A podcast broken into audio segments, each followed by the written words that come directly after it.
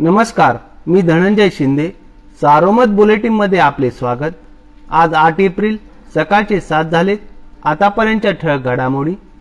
अहमदनगर जिल्ह्यात बुधवारी करोनाच्या नव्या बाधितांपेक्षा बरे होणाऱ्यांची संख्या जास्त होती.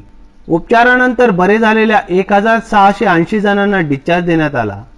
तर एक हजार सहाशे बावन्न नवे करोना पॉझिटिव्ह रुग्ण आढळले आहेत. सध्या जिल्ह्यात दहा हजार सातशे अडोतीस जणांवर उपचार सुरू आहेत.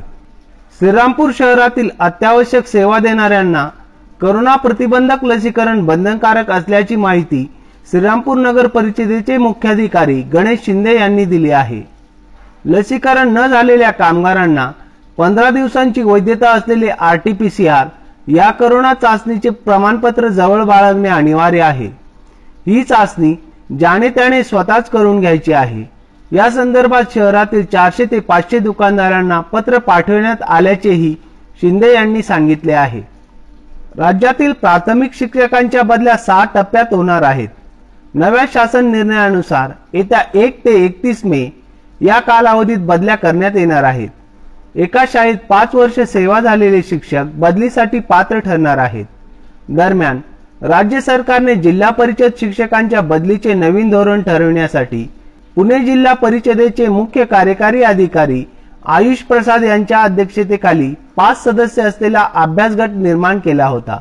या गटाने दिलेल्या अहवालानुसार नव्याने शासन निर्णय जारी करण्यात आला आहे.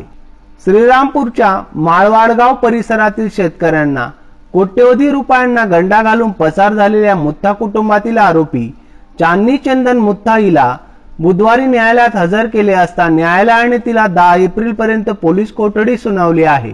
नेवासा तालुक्यातील ज्या गावांमध्ये पंधरापेक्षा अधिक करोना पॉझिटिव्ह रुग्ण आढळले आहेत अशी गावे शंभर टक्के लॉकडाऊन करावीत अशी सूचना प्रांताधिकारी गणेश पवार यांनी केली आहे.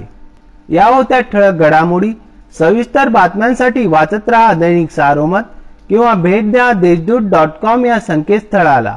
नमस्कार.